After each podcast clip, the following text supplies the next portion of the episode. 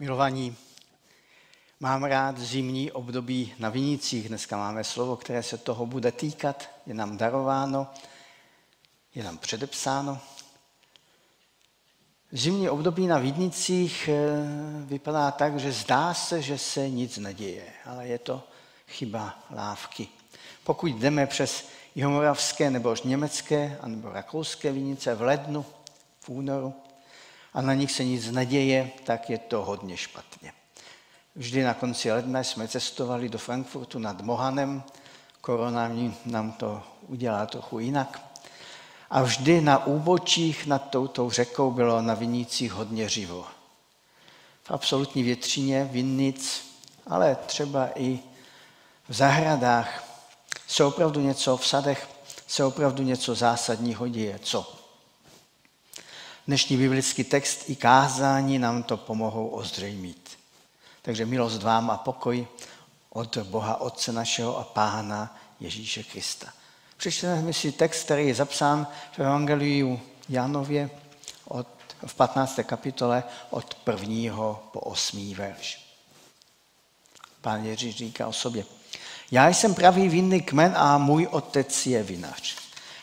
Každou ratolest, která nenese ovoce, odřezává a každou, která nese ovoce, čistí, aby nesla hojnější ovoce. Vy jste již čistí. Pro slovo, které jsem k vám mluvil. Zůstaňte ve mně a já ve vás. Jako ratolest nemůže nést ovoce sama ze sebe, nezůstane-li při kmeni, tak ani vy nezůstanete-li ve mně. Já jsem vinný kmen a vy jste ratolesti. Kdo zůstává ve mně a já v něm, ten nese hojné ovoce, neboť beze mne nemůžete činit nic. Kdo nezůstane ve mně, bude vyvržen ven jako ratolest a uschne. Pak ji seberou, hodí do ohně a spálí. Zůstanete-li ve mně a zůstanou-li má slova ve vás, proste, oč chcete, a stane se vám. Tím bude oslaven můj otec, když ponesete hojné ovoce a budete mými učedníky. Otče, já tě chválím za to, že tvé slovo je takové krásné a obrazné, že nám chceš přes ně něco vysvětlit. A moc tě prosím, abychom tvoje vysvětlení slyšeli. A dej, ať můžeme také měnit svoje srdce právě tvým úžasným slovem. Amen. Asi bych ten text nepochopil úplně, nebýt toho, že jezdím po Moravě, Německu, Rakousku, Slovensku a dokonce na úbočí Kutné Hory a sleduje, sleduji, co se děje třeba na vinicích. Opravdu je to tak, jak popisuje evangelista Jan. Vinař v lednu a únoru chodí po vinici a prořezává ratolesti. Jen špatný, hodně špatný vinař může nebo spíše nemůže nechat toto na jaro. Tehdy to je už příliš pozdě. Proto, aby byla naděje na kvalitní úrodu, kvalitní ovoce, je třeba, aby se prořezávání začalo včas. Říká se, že vinař nemá nikdy volno, technologická přestávka nenastává v podstatě nikdy. Když jdete takhle, takhle kolem vinice, poznáte, kde pracuje dobrý a špatný vinař. To jsem si nafotil na Jižní Moravě, tam to vidíte jasně. Napravo je dobrý, ten to prořezal včas, nalevo je trochu méně pilný. Tak tento vinař to opravdu nezvládl na výjimečnou, na výtečnou. A mezi řadami je vidět na jaře, nebo respektive v zimě, ostříhané ratolesti. Vinař má stále co dělat. Podobně jak vinař všech vinařů. Ten také bez ustání pracuje. Zkusme si něco říct o podobenství o vinném kmeni a vinaři. Je to jeden z mnoha obrazů z této oblasti lidské činnosti, kterou Bible používá. Už protože tuto oblast znal opravdu každý Izraelec. Možná, kdyby pán Ježíš mluvil dnes, mluvil by spíše možná pro některé lidi nějakým jazykem í té specialistů, ale v té době tuto oblast znal každý. Každý vydával vinice, každý věděl, jaká je to dřina, Každý taky věděl, jaké je to veliké požehnání mít třeba malinkatou, ale přece svoji vinici. Pán Ježíš použil velice známého obrazu. Víte, mít vlastní vinici bylo něco, co svědčilo o božím požehnání pro daného člověka. Věděli to dokonce starozákonní politici, nejvyšší číšník asyrského krále a litý nepřítel Izraele a neúspěšný dobyvatel Jeruzaléma, to viděl taky. A tak v Biblii vidíme, čteme snad jednu z prvních řečí šikovného populisty. Politika, který hrál na citech posluchačů a sliboval něco, co nikdy nemínil splnit, jelikož to bylo nesplnitelné. Já vám ten, tu řeč politika přečtu. Neposlouchejte Chyskiáše, doplním svého pravého, dobrého a bohabojného krále. Toto praví král asyrský, nepřítel Izraele. Snejde, sjednejte se mnou dohodu a vyjděte ke mně. Každý z vás bude jíst ze své vlastní vinice, vinné révy, ze svého fíkovníku a pít vodu ze své cisterny. Dokud nepřijdu a nevezmu vás do země stejné, jako je země vaše, do země obilí a moštu, do země chleba a vinic. Asyrský král znal lidské touhy a řekl, každý bude mít majetek. Rádi to slycháváme. Vinici, fíkovník a vlastní přístup k vodě, to bylo v Izraeli neskutečně důležité. Tři věci, díky kterým bylo možno přežít i v těch nejhorších dobách. Pak, nás, pak vás přestěhujeme jinam, říká ten asyrský hodnostář, k nám do Asýrie a dostanete ještě víc. Lež jako věž. Nic na tom, že se to nedá splnit. Ale hrál na strunu, kterou lidé vždycky chtějí slyšet. Dnes by to bylo třeba zaručují vám, že zbohatnete, nebo alespoň vám zvýšíme, zdvojnásobíme, strojnásobíme platy a snížíme daně. Co na tom, že to, co vám dáme do jedné kapsy, vytáhneme z úroky z druhé? Uvidíte, že každý bude mít svůj baráček, to rádi slyšíme, kousek pole, fajn, zahrádku, perfektní. Slibujeme vám prosperitu.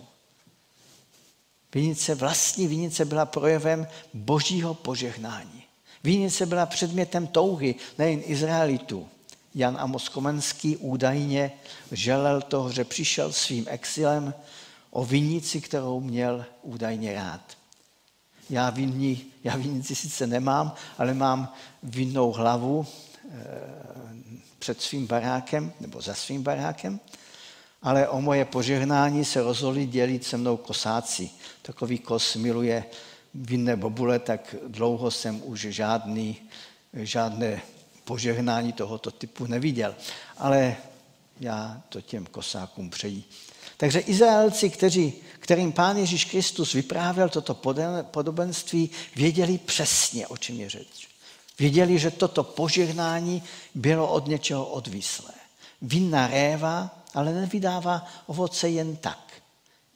Věděli, všichni věděli, že pokud vinnou révu nechají svému osudu, ovoce možná bude, ale pokud vůbec, tak malé a kyselé. Věděli, že neořezaná vinice nepřináší kvalitní ovoce. Úroda závisela na této věci, na tomto nástroji. Je to vinařský nůž. Toto je obrázek, pokud se teda podaří, vinařských nožů. Dokonce vinařské nože jsou v emblémech, ve znacích některých moravských měst a vinařských obcí. Je to nástroj, který používá vinař proto, aby v den vinobrání sklidil.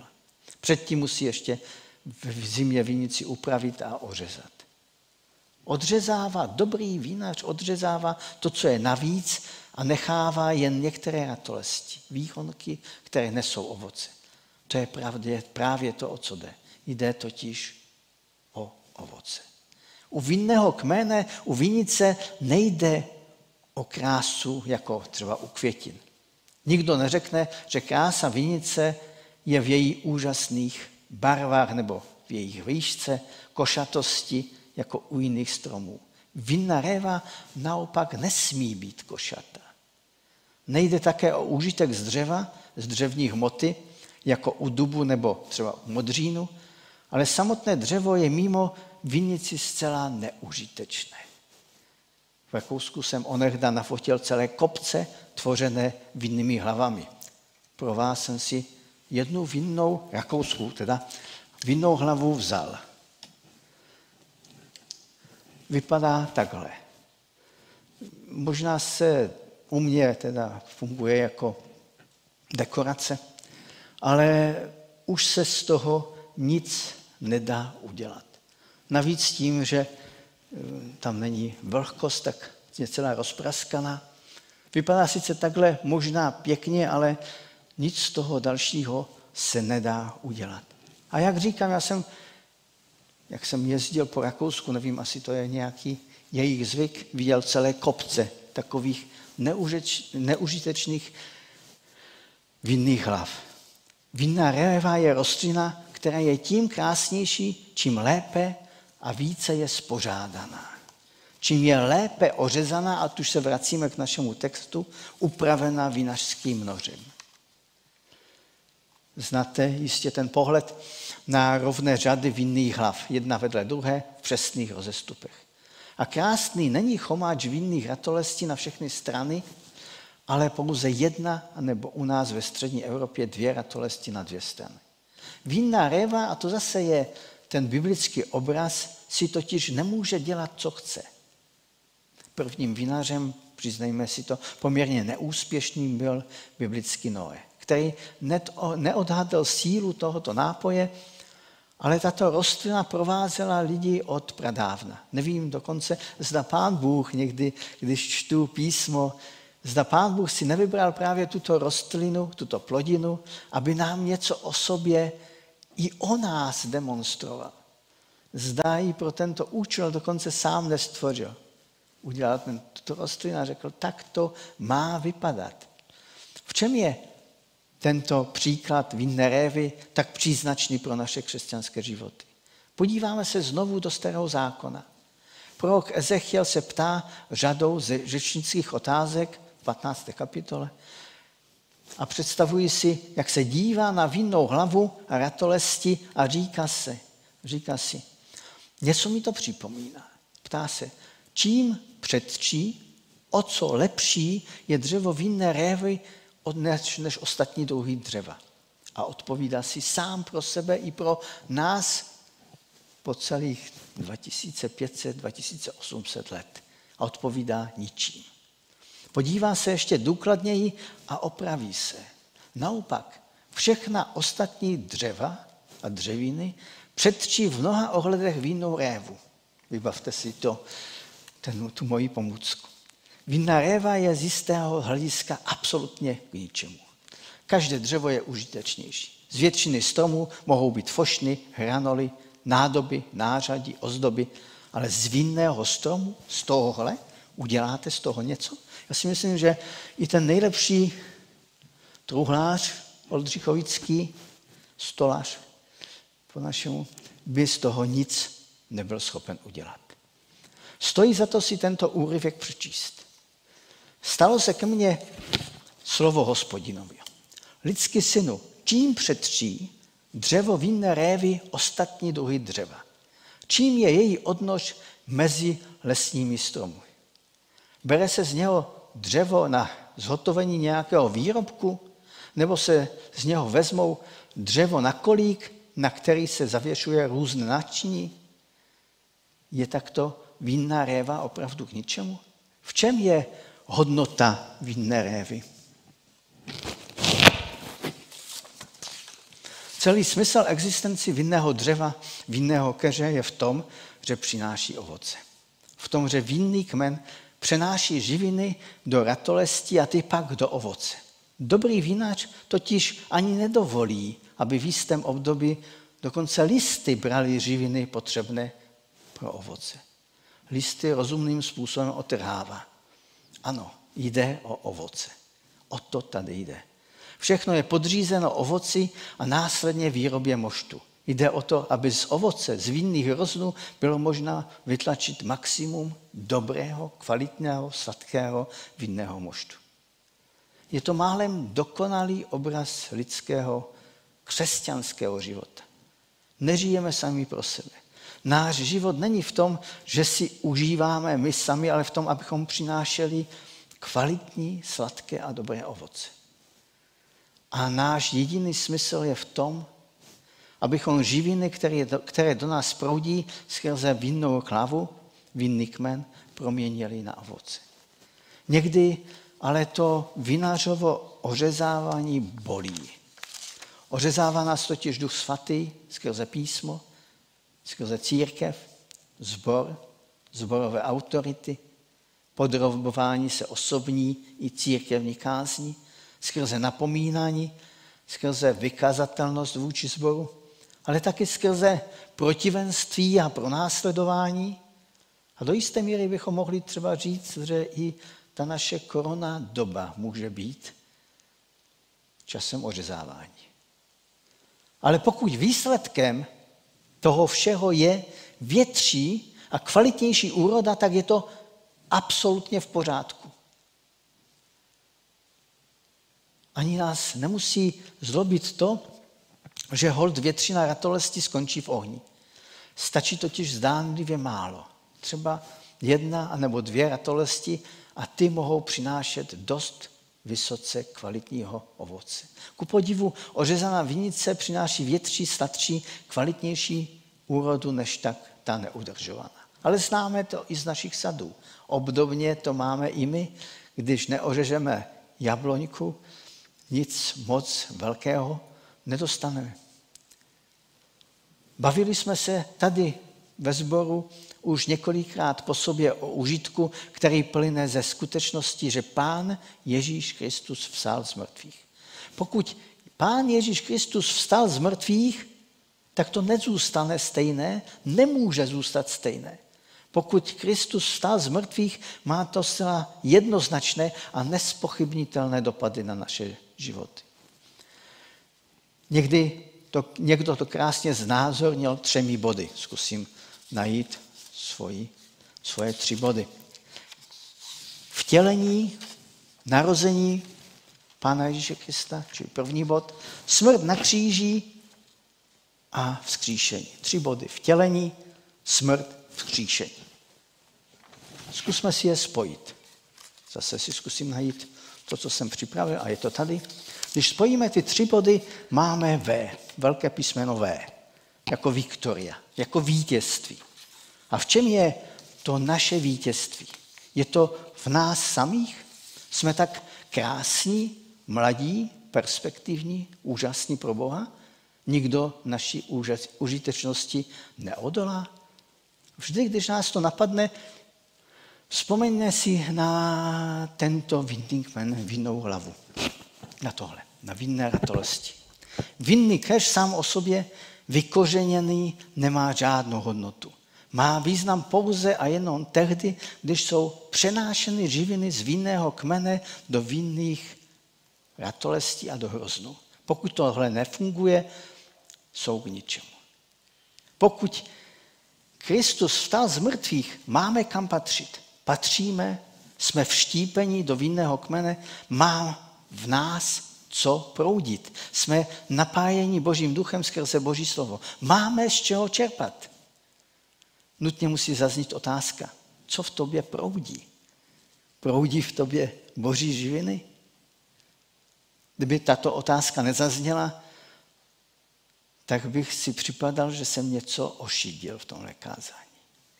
Co v tobě proudí? Proudí v tobě Boží věci? Nemusíme si zoufat, že nejsme tím nejkrásnějším a nejužitečnějším materiálem, dřevem na stavbu domu nebo na nábytek. Proč? Boží osvobozující a obnovující moc už mezi námi působí. Skrze vzkříšeného Krista, přítomného v našich životech, skrze Ducha Svatého. Nebyli jsme spaseni, abychom zbytek života strávili v klidu a pohodlí.